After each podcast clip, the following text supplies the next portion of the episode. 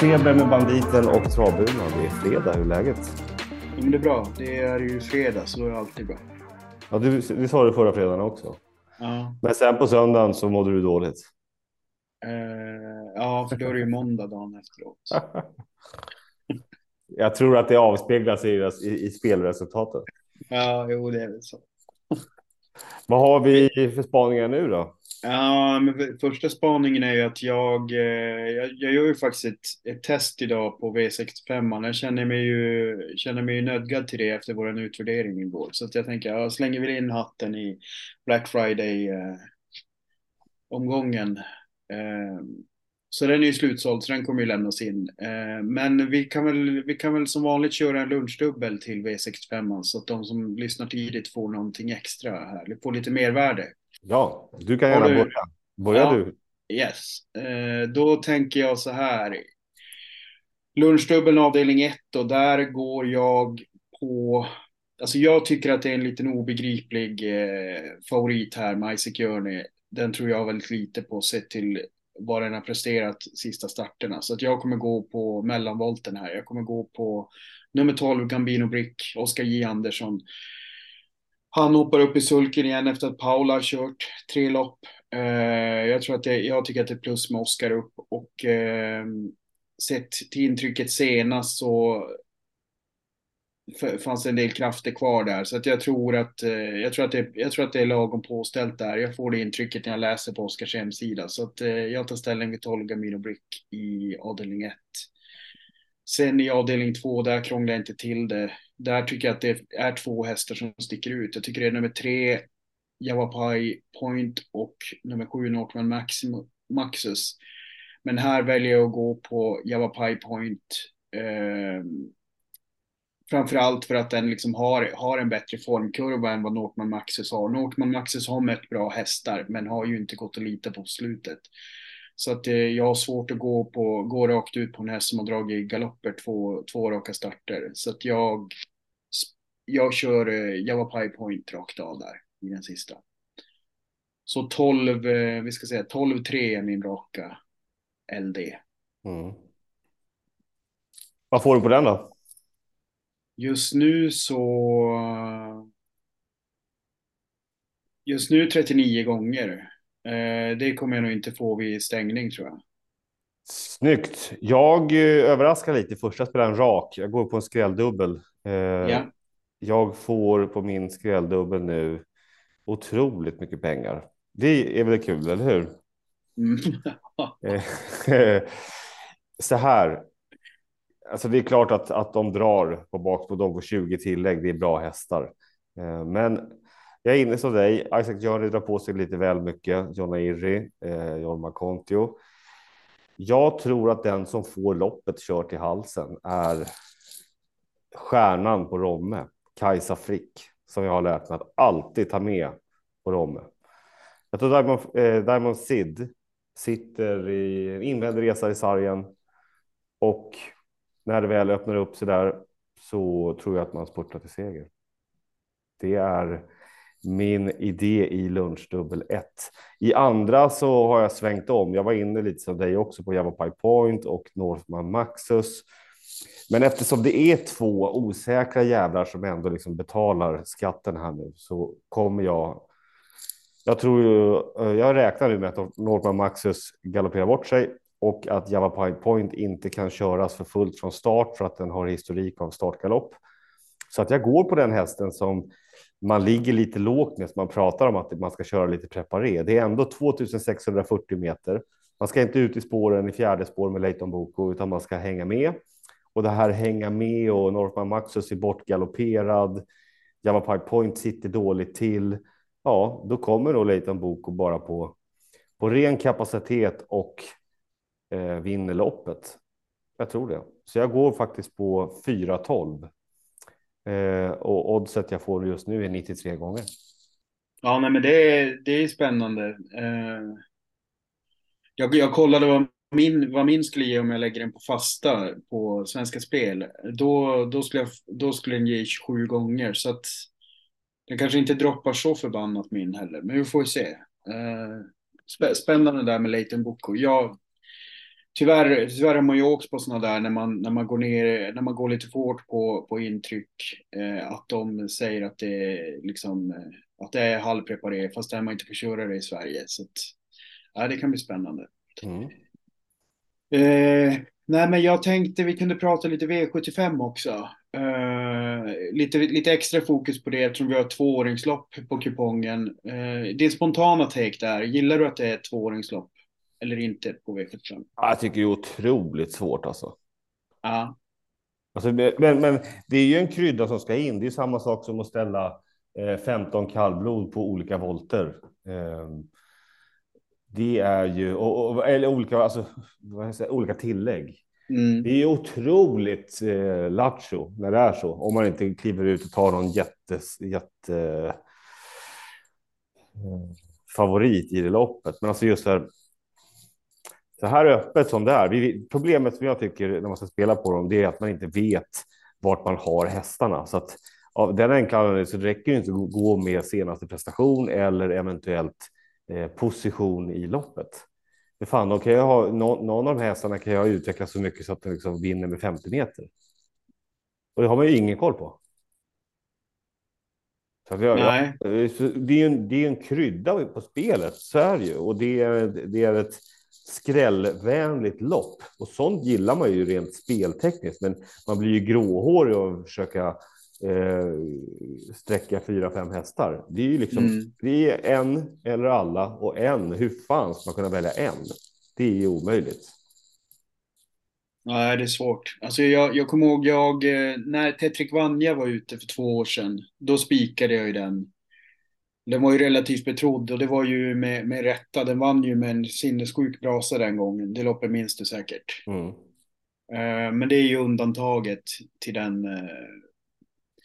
Alltså ofta så, jag menar, det, det, om, man, om man bara tänker rent så här, rent krast om man ska spela V75 den här, den här helgen så är ju så är man ju nödgad, då borde man gardera fjärde och eh, vi ska se här om det är eh, avdelning två och avdelning fyra. För att det är liksom det är de det borde skrälla i. Men jag tycker att omgången ser så jävla intressant ut ur um, sträcksynpunkt. Alltså det är som alla lopp är fan konstiga. Det ser liksom inte ut som det brukar göra. Så att jag tycker det är man ska ju en, man, alltså normalt sett så är det ju diamantstoet och det här som du säger, det här tvååringsloppet kan man nästan jämställa med ett, med ett kallblodslopp liksom. Eh, så att de, de borde liksom i teorin vara de, de stora skrälloppen. Samtidigt är det ju sådär att om man, om man väl kopplar grepp i en sån omgång och får in typ en spik eller, eller ett lås och sen får smällar där det inte brukar smälla. Det är ju det är då det börjar öppna upp sig lite mer om man, om man nu snackar riktigt bra utdelningar. Så att jag vet inte, det är, det är ett val man får göra där. Har, har du någon tanke kring, kring det här eller försöker du bara nu gå på vad du tror sitter eh, i grunden så att säga? Eller, eller lägger du in sådana fördomar om loppen? Ja, jo, det gör jag. Speltekniskt så tycker jag att man borde gardera som du säger. De två loppen. Mm. Alltså helgardera. Men om man sitter och försöker göra något vettigt system och välja bort, för det är ju en konst i det här mm. sträcka spel då är det ju så att det känns att man är lite lat när man bara, men det är hög skrällfaktor här så att jag tar alla. Det är mm. rätt att göra så. Mm. Ehm, men man vill ju någonstans komma ihåg att spel handlar om att vi spelar ju inte mot V75 och hästarna och kuskarna. Vi spelar mot spelare. Mm. Så jag måste, någonstans behöver man ju se ett mönster där, där många garderar. Där behöver man försöka hitta en sprik. I till exempel eh, femte loppet säger vi. Där har vi ju en, två, tre, fyra, fem hästar som är spelade runt 15 procent. Det är mm. väldigt uppenbart att här spikar inte kollektivet. Mm. Då är det ju superintressant att börja fundera på att hitta en spik och en spik eh, kan ju vara att man har ringat in en häst som man tror sitter i ledningen och vill köra där. Eh, ledningen är närmsta vägen till mål. Ehm, men man måste också se, finns det kapacitet i hästen? Står den hela vägen? Har den historik av det? Och vad, hur uttrycker kusken då, då? Där tycker jag att det är intressant att försöka spika. Och det är mm. tråkigt mm. att ta med 11, 15 procent, 13 procent, 15 procent, 16 procent, kanske 8 procent. Och så säger man jag är nöjd nu. Det är ju verkligen hängsten och livrem och inte ens ha med sig skräll i det loppet. Så att. Ja, men det är ju det, det, är det som gör den här omgången intressant på förhand. Därför att jag är inte van att det ser ut så här i alla lopp. Det, för det, det är som du säger, det här är ju klass 2 också, så att det är ju orutinerade hästar. Så att normalt sett så är väl det också hyfsad, hyfsad skrällfaktor på det. Så att det är väl det tredje loppet man ska... Men i och med att det är så jämnsträckat så blir man ju... Jag, jag tycker det är problematiskt just nu, därför att jag sitter och, och tänker att eh, nästan alla mina spikbud är sådana som är liksom norm, eh, alltså normal omgång så hade jag eh, mer suttit och, och tänkt så här um, eh, att procenten ser för, ser för bra ut. Nu är det mer bara ett konstaterande att väldigt många av mina första hästar är väldigt lågt spelade, vilket gör att man blir lite konfunderad rent mentalt. det känns ju fortfarande, vi ska säga, vad, vad fan är eh, Kentucky River sträckan? 53 procent. Alltså den är, den är ju den enda hästen som, eh, jag menar normalt sett så brukar man ju ha, alltså i varje omgång så brukar det vara liksom fy, fyra hästar kanske som är sträckade över 40 procent. Nu är det en häst på hela omgången, om inte Always a Pleasure har, jo nu har Always a Pleasure gått upp till 41 procent. Men jag tycker både Always a Pleasure och Kentucky River inte är sådana hästar som sticker, skriker, skriker ut storfavoriter som bara vinner, mm. tycker jag. Så att det är, ju, det är ju en intressant omgång. Samtidigt så har man ju, ibland överskattar man ju det här med jämnsträckat också, för samtidigt räcker det med att det bara blir andrahandare i alla jävla lopp och så sitter det en massa spiklösa system. Uh, så att då blir det skitutdelning ändå liksom. Det, det, måste ju smälla någonstans, även om det Även om det är liksom låg, låga procent på vinnarna så, så, så är det fortfarande ofta skrällarna som avgör hur stor utdelning det blir. Mm. Man måste, man måste jaga bort lite rader också. Det är kul att ha en omgång där det inte är så mycket miljonärer ute. Det är många som, som jagar sin, alltså pengar. Ja. Jag, tycker att, jag tycker att de har gjort helt rätt. Så här vill vi ha det. Men jag tror att man måste lägga känslorna åt sidan. Alltså, köper en Harry Boy så Harry Boy har ju inga känslor. Den gör ett system bara. Mm. Så det finns säkert någon dåre som spikar Always a Pleasure och Kentucky River och så vinner de. Och sen helt plötsligt bara pling, pling, pling och så blir det pengar ändå. Vi har ingen mm. aning. Jag har ingen aning, men, men kul. Jag ser fram emot det och jag ska ge mig in i den där jävla omgången ikväll med en bira och bara njuta. Ja. Eh, sen är det ju på söndag så är det ju jackpot på Grand Slam 75 eh, på Rättvik. Ja. Och eh, sen, sen nu, nu är jag återigen och hugger här på det här med tävlingskalendern. Jag, jag tycker ju att det, är, att det är fan i tajtaste laget att köra Rom med Rättvik samma helg. Nu har inte jag dubbelkollat propparna här hur det ser ut, om det, är, om det är så att de har tappat hästar på grund av det. Men jag vet inte, det, det, de, de kör ju, de har lite hunnit implementera de ändringarna vi pratade om för två veckor sedan i podden. Gissar jag. Men, men i alla fall, jag tänkte snacka lite om det här med, eh, med att det är jackpot på G, GS75 är ju normalt sett, normalt sett är ju jackpot alltid bra. Och det här är väl även på GS75. Grejen är ju dock att med, med den här 10 miljoners bonusen som finns där och att det ändå är relativt enkelt i teorin att bli ensam på GS75 jämfört med V75 så är inte jag helt eh, jag, är inte, jag är inte så här alltid att jag tycker att jackpot är att eftersträva på GS75 för därför att det kommer ju aktivera de här fabrikerna och dra en massa extra system och grejer som gör att det, att det i teorin blir svårare att bli själv. Eh, så att jag, jag, när det gäller GS75, där är nog mitt normalläge att jag föredrar när det inte är jackpot så att omsättningen hålls nere. Och så sen att man faktiskt, faktiskt eh, försöker sikta lite högt och gå, gå för att bli själv. Eh, sen har jag ju aldrig varit det och kommer väl aldrig bli det heller. Men drömmen finns ju där ändå. Mm. Jag vet inte, hur ställer du dig till det? Blir det för mycket skrivbords, eh, skrivbordstänk och resonera så? Eller? eller du får stå för den. det är alltså Ja, nej, du får stå för den. Sen att det, sen att det är 3,7 miljoner i jackpot hålla på och skylta med det. Liksom, det är så lite så att det nästan är pinsamt. Eh, så att, ja, skitsamma, det kan man inte styra över ändå. Men jag går ju inte igång för att det är jackpot. Jag går bara igång på den här omgången för att den, den absolut största idén som jag har i fjärde loppet där med, med Kajsa Frick återigen är Ostas. Gotthard mm. som får jänkarvagn på. Den är tufft anmäld, möter ju Månlycke och Technojärven och Vårlyckoraj och Björlefanne, men det vet vi ju. Vissa av de här kommer ju inte in. Gunnar Melander kör väl sönder hästen. Och vet, det är samma visa varje gång. Ostas Gotthard kommer ju sitta återigen med invändig resa i den främre träffen.